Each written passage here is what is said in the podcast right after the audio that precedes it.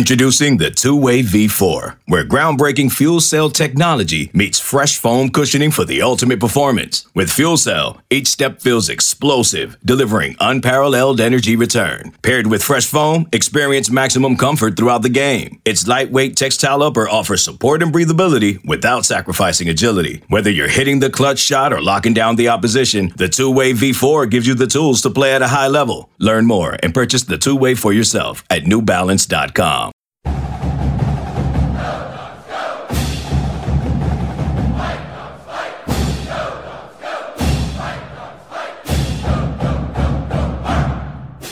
I'm Kim Grinolds of dawgman.com with Chris Fetter, Scott Eklund. Washington, number 17, takes on number 21, USC at Husky Stadium, 12:30 kickoff. Weather, we'll see what happens. It looks like rain this morning and possible clearing this afternoon, but uh, we'll hope that the weather gods treat us well. But you never know what's going to happen in Husky Stadium. A couple weeks ago, we weren't expecting a two hour and 39 minute lightning delay either, and that happened. But USC coming in a little bit banged up, missing their quarterback, their safety, and another quarterback. So, Chris Fetters, how big of a deal is that going to be, missing Ke- Kedon Slovis and having Matt Fink play?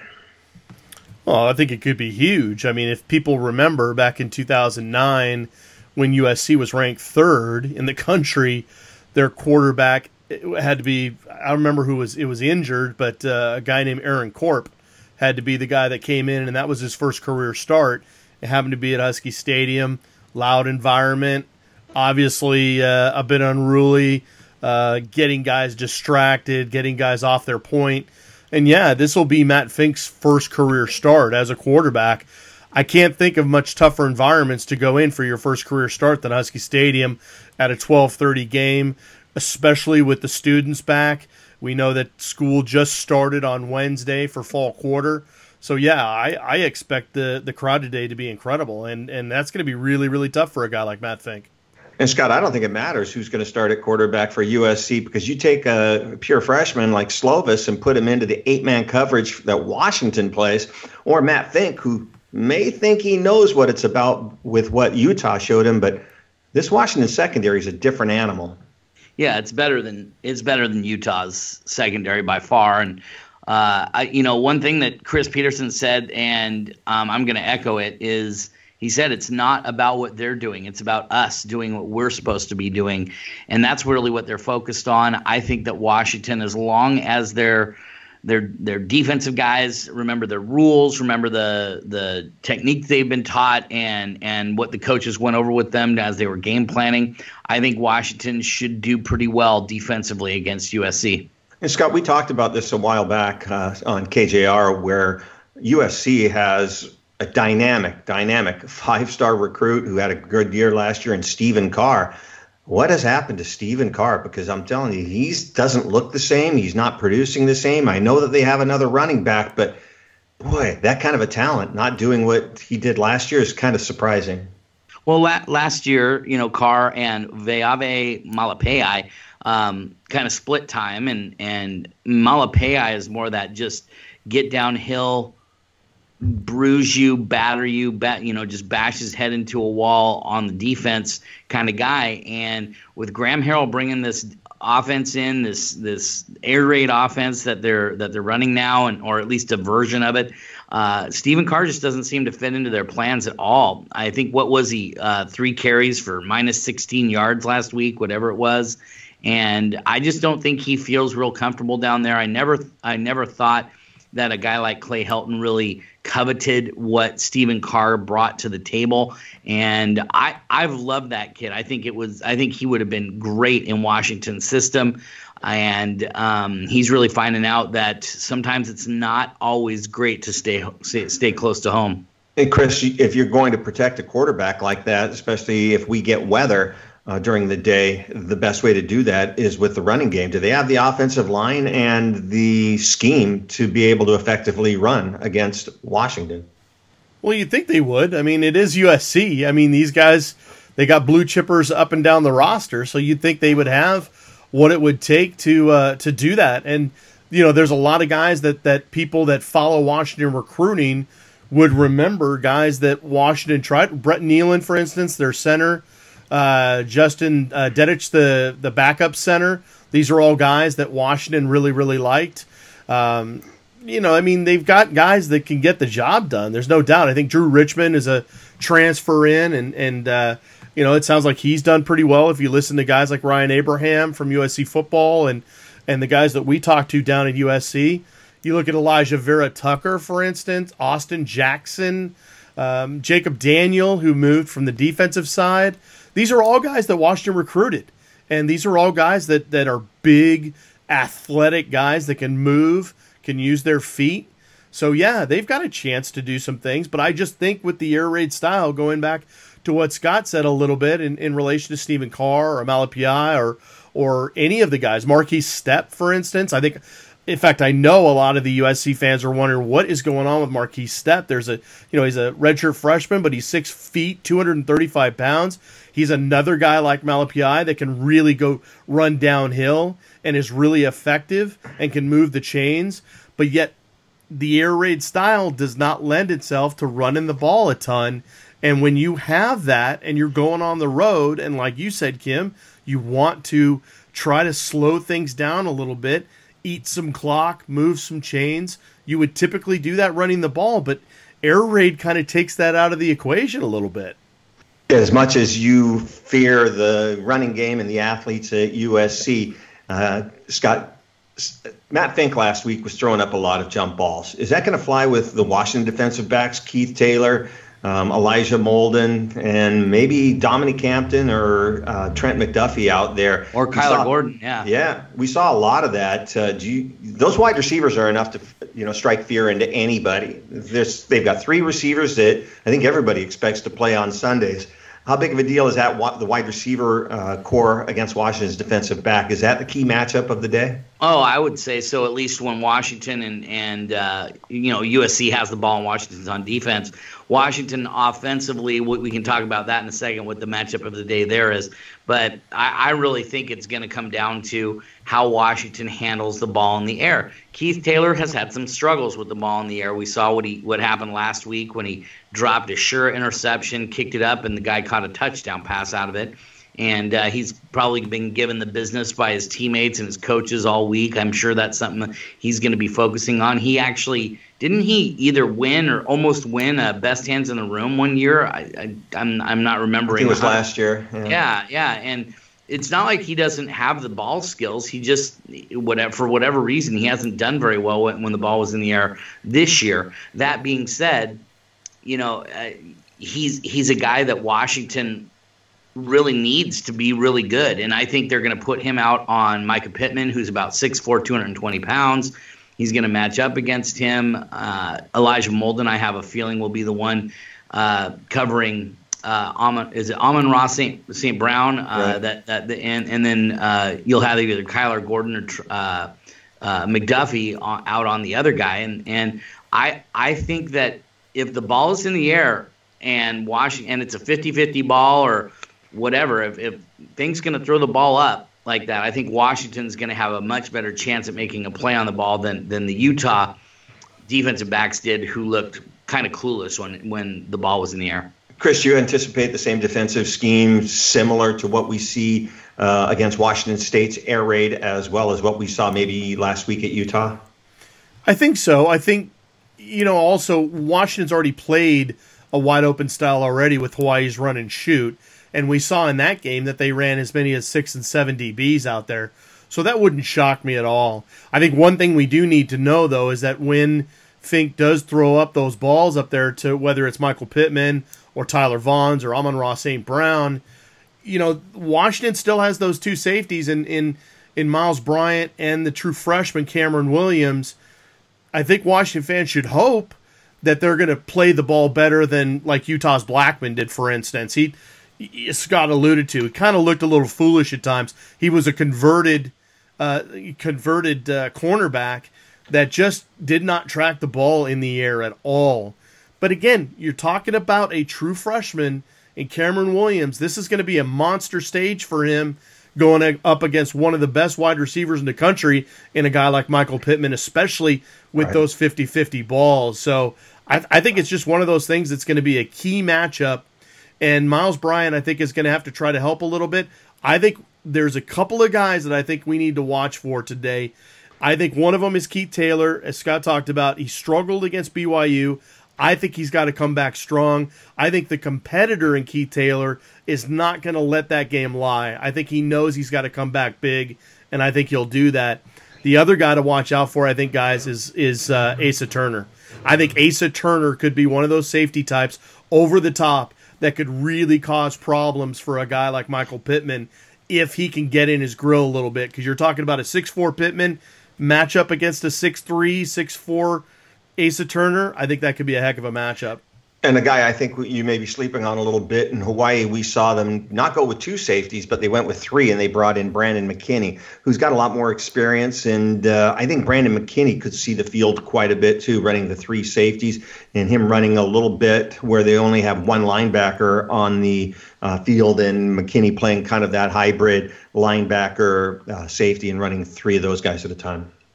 Yeah, I, I fully agree with you that, that we'll, I think we'll see a lot of the defensive backs uh, this week. I think Isaiah Gilchrist will also see some time, some playing time too. I think you're going to see Washington try to. Alex Cook will also be in there. I think you're going to see a lot of different situations and, and guys playing and, and all that kind of stuff.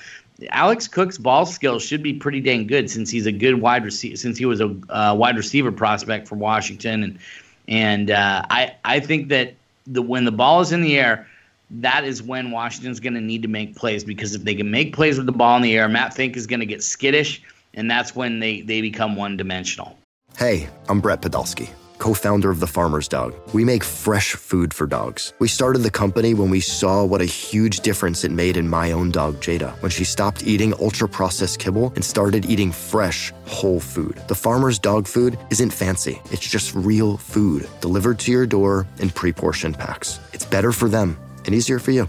Get 50% off your first box at thefarmersdog.com slash podcast. That's thefarmersdog.com slash podcast. Something to keep an eye on. Talking to um, Ryan Abraham earlier this week, he talked about them only bringing one scholarship quarterback. The backup is a converted defensive back. And then wide receivers have been getting reps at quarterback this week. Uh, would you like to see Amon St. Brown at, uh, at quarterback? Well, who wouldn't want to see see uh, a converted wide receiver at quarterback? But no, I, I you know I, I think USC is going to do everything they can to keep Matt Fink upright, and I think that they're going to do everything they can to just kind of grind this down. This could be, uh, if they are smart about this, this could be a very fast game from a playing time standpoint because they could just decide they're going to pin their ears back and run the ball against Washington, who's really kind of struggled against the run uh, in recent weeks. And I think that's something that Washington fans need to be aware of that they might see a lot more running by USC. You could talk about USC's offense. You can talk about uh, uh, Washington's uh, defense, but I think the key matchup for the game is Washington's offensive line versus USC's defensive line. Washington's yeah. offensive line I think it's just playing fantastic and lights out. And you face them against USC's very, very physical defensive line. Yeah, I, I, that's this was my matchup of the day when Washington has the ball. I think their offensive line needs to establish themselves and continue to play really well. I think you need to see Washington get, uh, you know, I, I think they need to have at least 150 to 200 yards on the ground. They really need to pound away at this defense. Their defensive backs are average their their linebackers are good. They're talented, but they're they're just okay. They they overcommit. It's really the front four or front three, how whatever defense they're kind of playing for USC that's really going to make the difference. I think Drake Jackson is going to get after things. I think like Chris Chris and I both talked about. You poo pooed it, Kim, but Chris and I talked about it uh, on the radio show on Wednesday that Drake Jackson is going to give Trey Adams all he can handle out there on the on the edge, and and that's going to be a fun matchup to watch. Those two going at it. And I'm just not convinced that a freshman can come in and give a fifth year starting senior preseason All American candidate for the past two years. I think the uh, freshman will be humbled by that left side of the offensive line. I, I, one thing I started to see a lot, a little bit of last week, especially in the second half, is some swagger and some nastiness, and them just kind of just abusing BYU's defensive front and going back to the huddle and kind of laughing about it. So um, I think that the swagger and the confidence level of that offensive line is at an all time high. And Drake Jackson, as talented as he is, I think he gets humbled this week with the tag team of Luke Wattenberg, Trey Adams, and then just for good measure, Cade Otton kind of coming around the edge and kind of chipping him as well. Well, that that may be the case, Kim, but it's not as if he's a one trick pony with USC because you've also got to deal with Marlon Tuipulotu, which I know Washington yep. fans are very well of what Marlon's capable of doing. You've got to deal with Jay Tufele.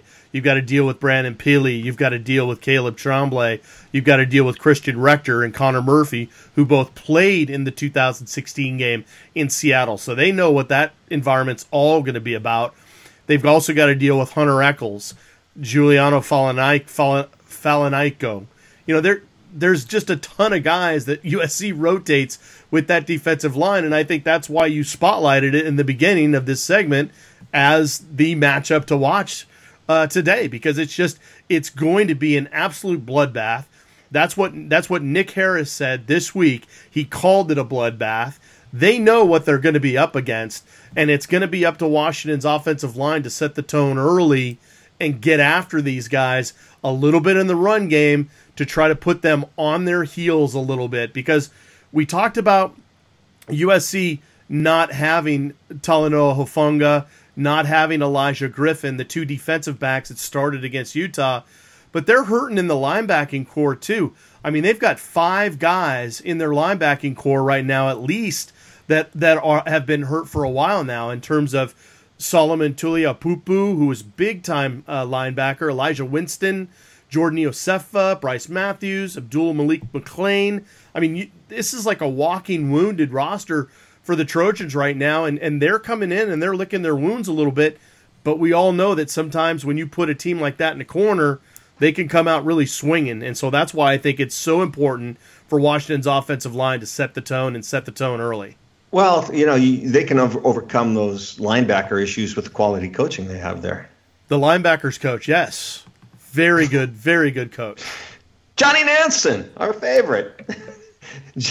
but uh, Washington was uh, making hay underneath uh, the linebackers last week, and it wouldn't be surprising to see them do the same this week. But you know, Scott, one of the things that I've noticed against with USC last week was you know kind of you know um, an example where as talented as those defensive linemen are, they do a lot of undisciplined, stupid things, late hits, personal fouls, hands to the face, jumping off sides, and it was almost like they were trying to shoot themselves in the foot a lot of the time. And Washington's coaching staff, you know, as experienced as it is, I'm sure that they're going to maybe try to take advantage of the undisciplinedness of the USC front four. Yeah, I, I, I wouldn't be shocked if they did try and do something like that. But Washington hasn't been immune from the penalties either. I, how many how many penalties did they have last week? Was it ten? Eight in the first half. Eight yeah, in the first half. Yeah, yeah, whatever it was. I mean, they they need to make sure that they are taking care of their business and worry about getting USC to to uh, jump off sides or do whatever, uh, you know, as an ancillary kind of thing. Yeah, and also, uh, Kim, I was also going to say really quickly, one of the things that was a real downfall for Utah, for instance, Utah had 16 penalties in that game against USC. Washington can't get anywhere near that number if they hope to pull out a win and a convincing win. Well, with Washington last week against BYU, eight in the first half and only two in the second half. So it looks like they, you know, cleaned a lot of that up. And some of the stuff that they were doing was just stupid stuff, jumping off sides, lining up wrong. And I'm sure that they will get that taken care of. It's a home game, not an away game. So uh, hopefully some of that cleared up. Uh, we'll see if the weather has a factor. But you know, we've gone how far into this podcast and we haven't even really talked about you know the superstar that I think has emerged and that's Jacob Eason and uh, boy he sure looked good good lately.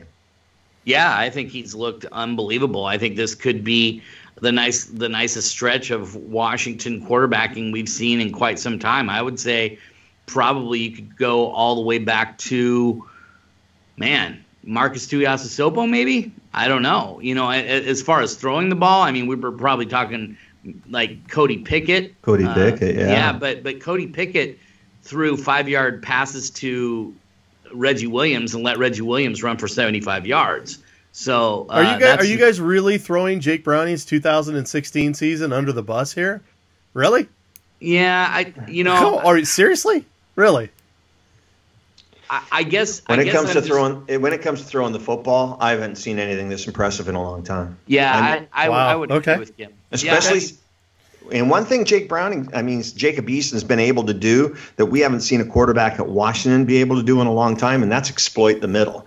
And Jacob Eason has the height to see over the middle. And when we talk about that quarterback competition that he had with Jake Haener, everything Haener was completing was outside the tackles. But Eason seems to be carving up that middle because he can actually see over the offensive line. His windows look different than a Jake Browning or a Marcus Tuiasosopo or an Isaiah Stanback or a Keith Price he has that height, he has that vision, and he has the arm strength to complete the stuff over the middle like I haven't seen. I can't remember the last time I saw it.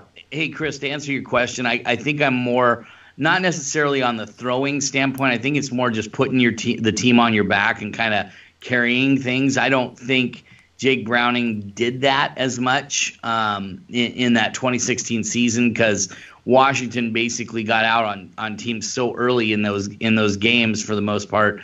Um, you know, I just I, I've seen the way that Jacob Eason is handling himself, the way the throws he's making, the way he's really stretching the defense, not just vertically, but also uh, horizontally, and making them cover different things and making throws that the that these defenses haven't seen from Washington in quite some time. I think that's more what I'm talking about as far as quarterback play. Of course, you can't really argue with what Jacob uh, Browning, Jake Browning did uh, back in 2015 or 2016, you know, the, putting up the numbers he did and all those things. He did have one of the, you know, greatest wide receiver seasons of all time at the University of Washington and, and what John Ross did that year. He had a he got a great season out of Dante Pettis as well. Some of those, obviously, some of that had to do with him and the way he was playing, but those guys also were playing very, very well. And I just haven't seen the kind of receivers that that uh, you know Jake Browning had in, in that season. Well, there's Chris, no there's no doubt the wow factor with Jacob Eason is off the charts. I mean, they, they, we're not even it's not even in the same stratosphere compared to you know if we compare Jake Browning to Jacob Eason, that's that's an old argument. But if you look at the way Jake Browning played against Stanford, at Oregon, at Cal, yes, he had John Ross. Yes, he had Dante Pettis. There's no doubt about it. But if you look at some of the throws that he made for those guys, I you know I, I don't know. Maybe it's just horses for courses. But and, no, I've talked about this I'm, before. I'm not trying to take anything away from Jacob Eason at all. Well, I, I, keep on comparing it. It's you know the difference between you know a Wade Boggs and a Barry Bonds. Wade Boggs is going to single you to death like Jake Browning did, but uh, you know Barry Bonds puts the fear of God into you, and that's what Jacob Eason is doing. But you take a look at what Eason was able to do last week, and one of the reasons he looked so good was he pretty much had a clean pocket. And when the USC defensive coordinator is looking at the clean pocket he had and seeing that Eason can pick you apart, I'm sure they're going to try to get more pressure, bring some blitzes and stuff. And I think the key is not only that defensive line, but just seeing how Jacob Eason is, if he's able to exploit the pressure that I expect to come from USC, because I don't expect them to just be sitting back and letting him pick them apart like he did BYU last week. No, because the thing about it is, is that USC can probably bring – the kind of pressure they need with just four guys. Well, they and have the talent to do it. That's the difference. That's but that is going to be again the reason why you talked about spotlighting this matchup is the key thing because if USC can get what they need to get out of just four down linemen, then that means they can really start to muddy up the windows for Jacob Eason legitimately. Because when again, like you said, when BYU only brought three, he tore them apart when they started running cover zero and started bringing five, six guys, he cut them apart as well, just in a different way. He was getting the ball out of his hands quicker. That slant to Andre Baccellia at the beginning of the second half. All out blitz. Great play. All out blitz. Yeah, he picked yeah, and that and and so if but but USC's defensive line is streets above what BYU could bring to the table, and so that is going to be huge. If if if Washington can shut them down to the point where USC has got to bring guys, and then we already know they're banged up on the back end because they don't have Talanoa Hufanga. They don't have Elijah Griffin. They're going to be relying on true freshmen, redshirt freshmen to get this job done. That's where you would hope they'd be able to exploit some things. And just real quick, Chris, you know, you talk about that throw to Andre Baccellia.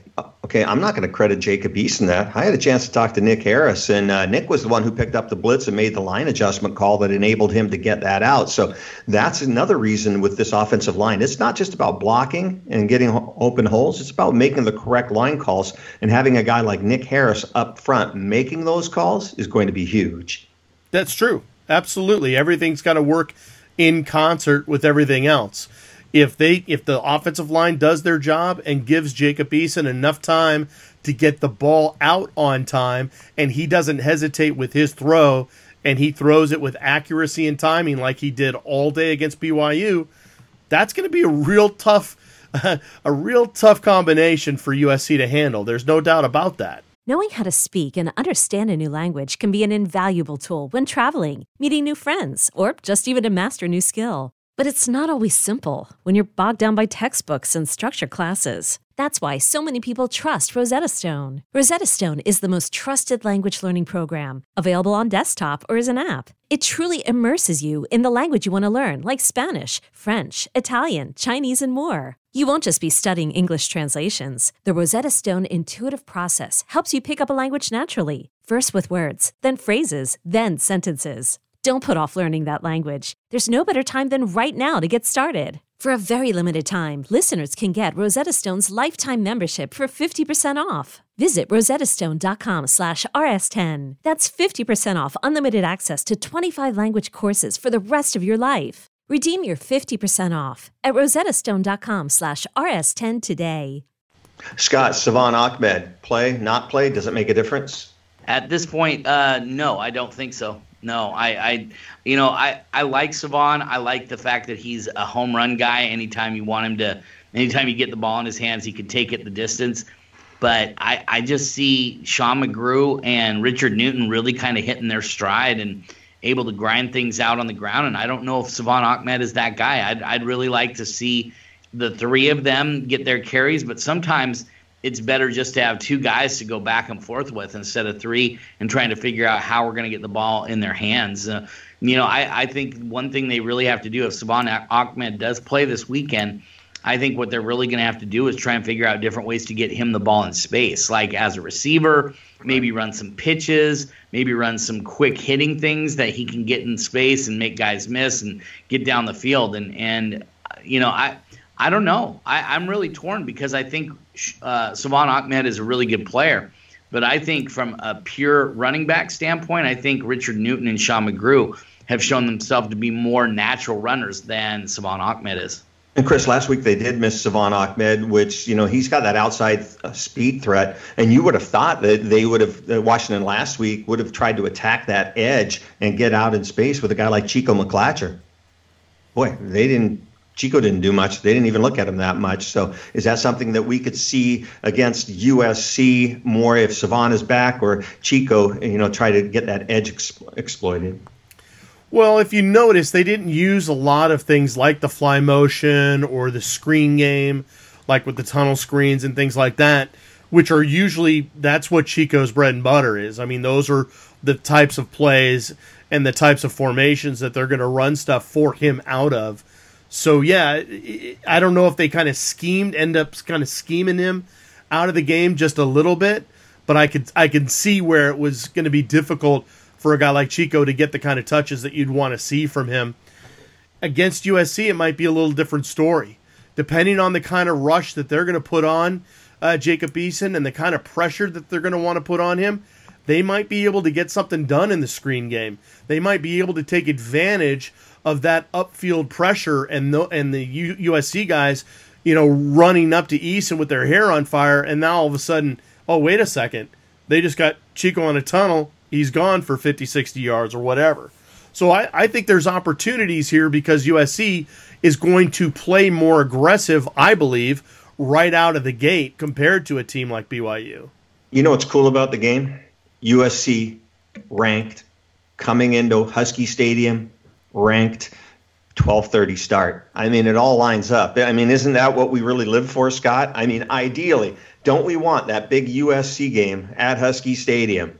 Maybe the weather a little bit suspect and both teams ranked. Is there anything better than that? No, I, it's going to be football weather up the, uh, up at uh, Husky Stadium today. You know, I, I'm excited about it and excited to kind of see how this thing goes because the last time Washington played USC, I think Washington was favored in that game, and I think the Huskies were the better team, but they didn't play better, and they lost one of their leaders in Azeem Victor during that game, and the whole defense started to fall apart. I think Washington really needs to come out and make a statement. And what better way to do it in the nation's eyes than over USC? There might be better teams in the Pac 12 conference right now. USC may be fourth or fifth or sixth as far as quality of, of a program and, and where they're at right now, as far as who they can beat and things like that. But in the nation's eyes, in, in college football world eyes, USC is the is the bell cow for the Pac-12. And if USC is down, then the Pac 12 is seen as bad, even if they have some really good teams.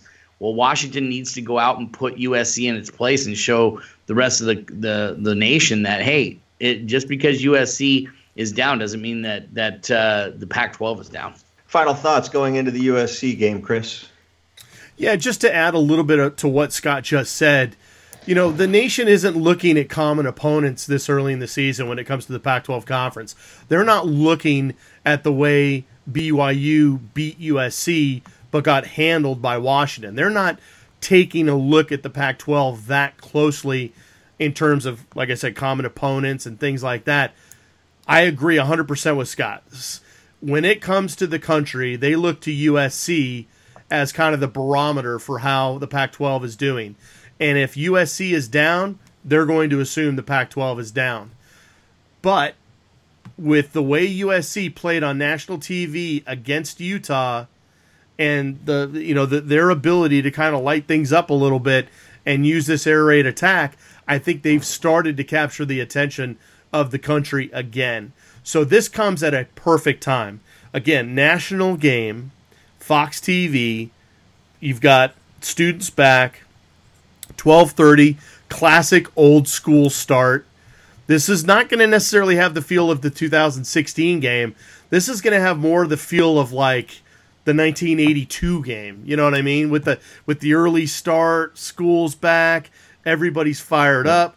So I, I think it's going to be a phenomenal game, and uh, the faster that Washington can get off to a hot start, uh, the better it's clearly going to be for them because you've got to put Matt Fink on the defensive right from the go. Scott Eklund, final thoughts. I, I would say the biggest thing is Washington really needs to establish their running game. Let Jacob Eason throw the ball down the field a little bit against their average secondary.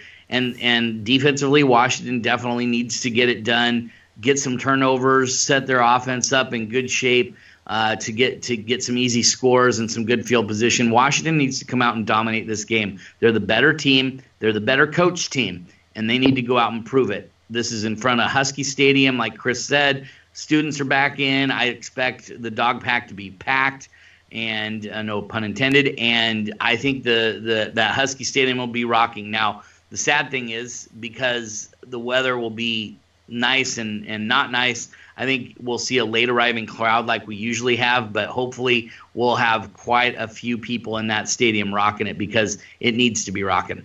Hit them in the mouth fast. I think Washington needs to get out to a real early, fast start, and I think they will. I think the offensive line has something to prove. They've got the swagger, the confidence going into this game right now, expecting a big game out of the offensive line, expecting a couple of turnovers in the secondary. Again, you said the Dawg Pack will be packed, and uh, that'll give it a cool atmosphere. Weather, I'm guessing we're going to get a little bit of everything come Saturday afternoon. Uh, just a reminder Adidas is having a big preview party from 10 to 12 at the Rainier Vista, which is up on campus, uh, releasing a lot of the new Adidas gear and 12:30 game, which means we should be able to get out of Husky Stadium maybe around 7 o'clock and be able to catch the late game Saturday. Scott, do you even know who's playing in the late game, or Chris, who's playing in the late game? I have no idea. I haven't even looked.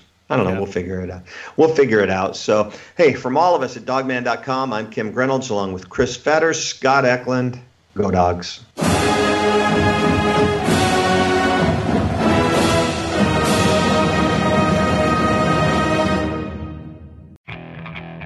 Okay, picture this. It's Friday afternoon when a thought hits you. I can waste another weekend doing the same old whatever, or I can conquer it. I can hop into my all new Hyundai Santa Fe and hit the road. Any road. The steeper, the better.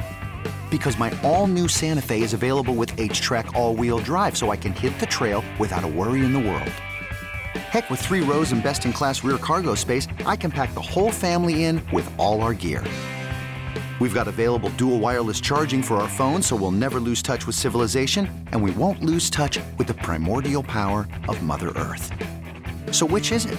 Waste the weekend or do something a little more epic? And conquer it in the all new Hyundai Santa Fe. Visit HyundaiUSA.com or call 562 for more details. Hyundai, there's joy in every journey.